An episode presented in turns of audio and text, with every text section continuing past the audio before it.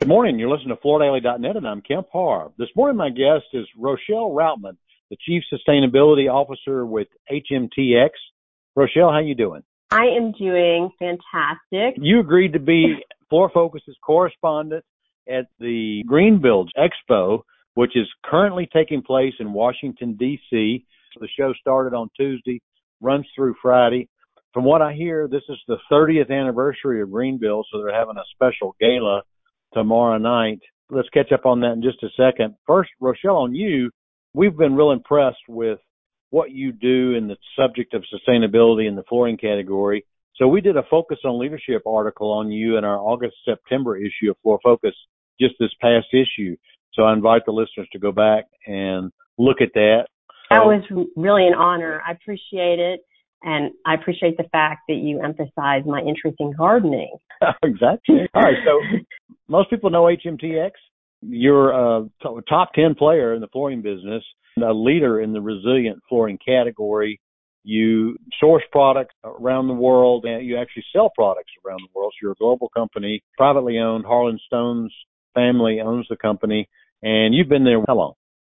Well, I started in 2016 and it's been great experience. I think because, you know, I've just enjoyed myself to pursue sustainability and there's great leadership in the company. All right. This show this year is in Washington, D.C., which, you know, if I had to guess would mean that the attendance would be up. Why don't you tell us about the crowd? Because you've been for several years. The conference hall and the convention center a little bit smaller, so it's it's a little bit hard to gauge because it's you know, not like when we were in LA, it was enormous, but it does seem to be pretty filled up. There's long lines for everything. So it does seem to be like there's been a good turnout. However, it's still not like, you know, the old days when there were 25 to 30,000 people, but it's okay because even though COVID interrupted that, I believe that Greenbuild has bounced back nicely. So give us a couple of the highlights, if you would, some of the things that people are talking about. Something that, of course, on everybody's mind is climate. And there is a tremendous amount of talk and discussion on this point. Climate and even the electrical infrastructure has been really one of the focus areas of almost every session.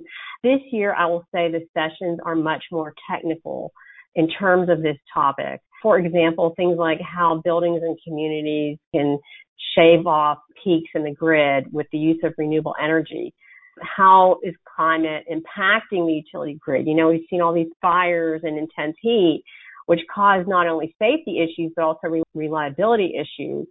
Ways that we can ha- help others, those that are on the lower end of the economic scale, have access to clean energy. So there's social justice issues tied into the whole energy conversation that's being discussed. At the same time, building electrification is a huge topic.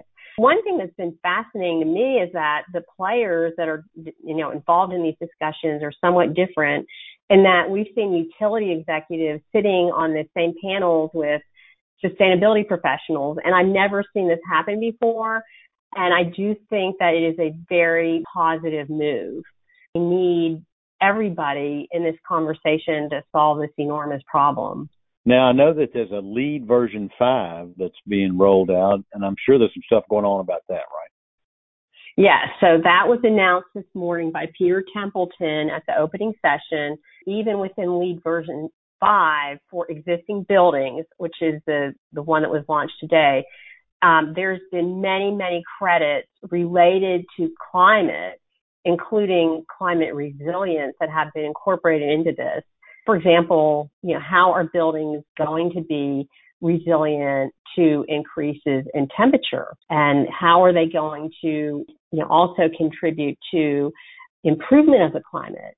So all of these things are now being incorporated into the LEED standard. And of course, this is also brand new. We've never seen these sorts of credits within LEED standards. It's, it's really been more along the lines of air quality and things like that, which are also still very, very important. But now we have this much bigger problem that is affecting the entire globe. And I'm happy to see LEED taking this position.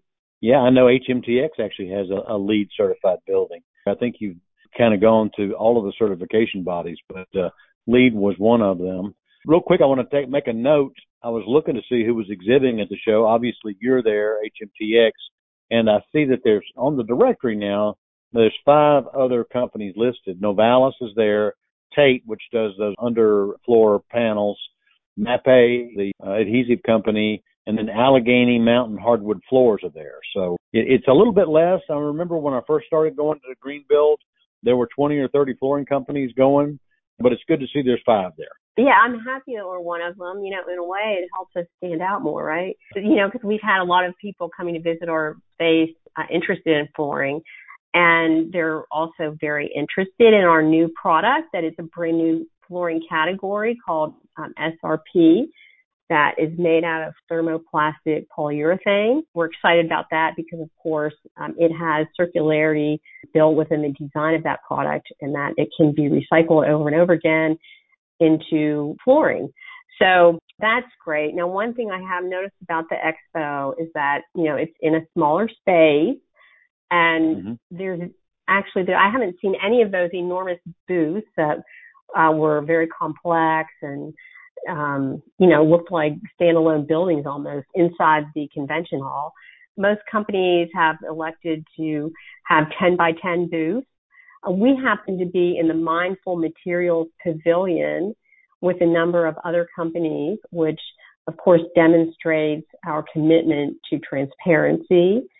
And, you know, I do want to point out that in terms of resilient flooring, we certainly have taken a very, very strong leadership position in transparency in Declare and HPDs and also social justice issues with the Just label and that HMTX is still the only flooring company that has a Just label for social justice. So I'm happy to share that space with the other companies that have such a strong commitment to transparency.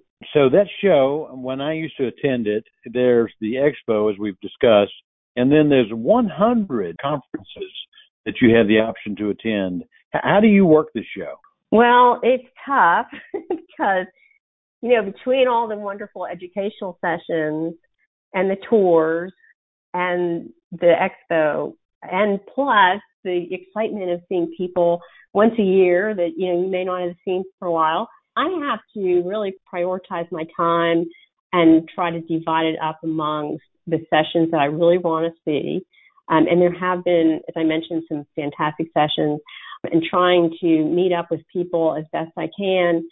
And, you know, every year I do try to attend one of the tours. And this year I am going um, at the end of the week to see the new Smithsonian Bird House tour, which I'm looking forward to. And as many people are aware, birds are really in trouble and there's they lose a billion lives every year because of buildings. So this has been an ongoing concern of the USGBC and I think that's pretty cool that they've organized a tour for attendees to go to this newly remodeled facility. Okay. Are you going to the gala uh, tomorrow night? Yes, I am very excited about that because in the past, the main event at Greenbuild was usually a rock and roll band but this year is going to be at the National Gallery of the African American Museum of Art. It's easier to talk to people and look at art than it is with a rock and roll band in the background.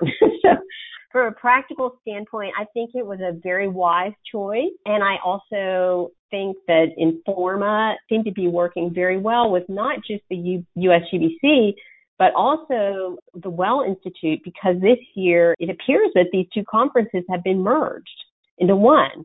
It's good. You know, there's a lot of economies of scale. The International Well Building Council, that's the organizing body of well. So the two are together and that does bring out a better crowd and a lot of the topics and the sessions are complementary. Let me fill in real quick for the listener. Informa is the same company that does surfaces. They specialize in putting on shows. USGBC said, hey, listen, we're going to start just managing the conference and then we're going to let a trade show expert run the trade show. So they're kind of partners in this thing, right? Yes. You know, so sometimes when you have new people come on board and get involved, you know, positive things happen because there's just different people with different ideas and they're trying to keep up with the crowd and change with the times and make sure that Greenbuild stays relevant. All right. I appreciate you letting us know what's going on in Washington, D.C. at the Greenbuild Show. Again, been talking to Rochelle Routman, the Chief Sustainability Officer with HMTX, and you've been listening to Kemp Harr and FloorDaily.net.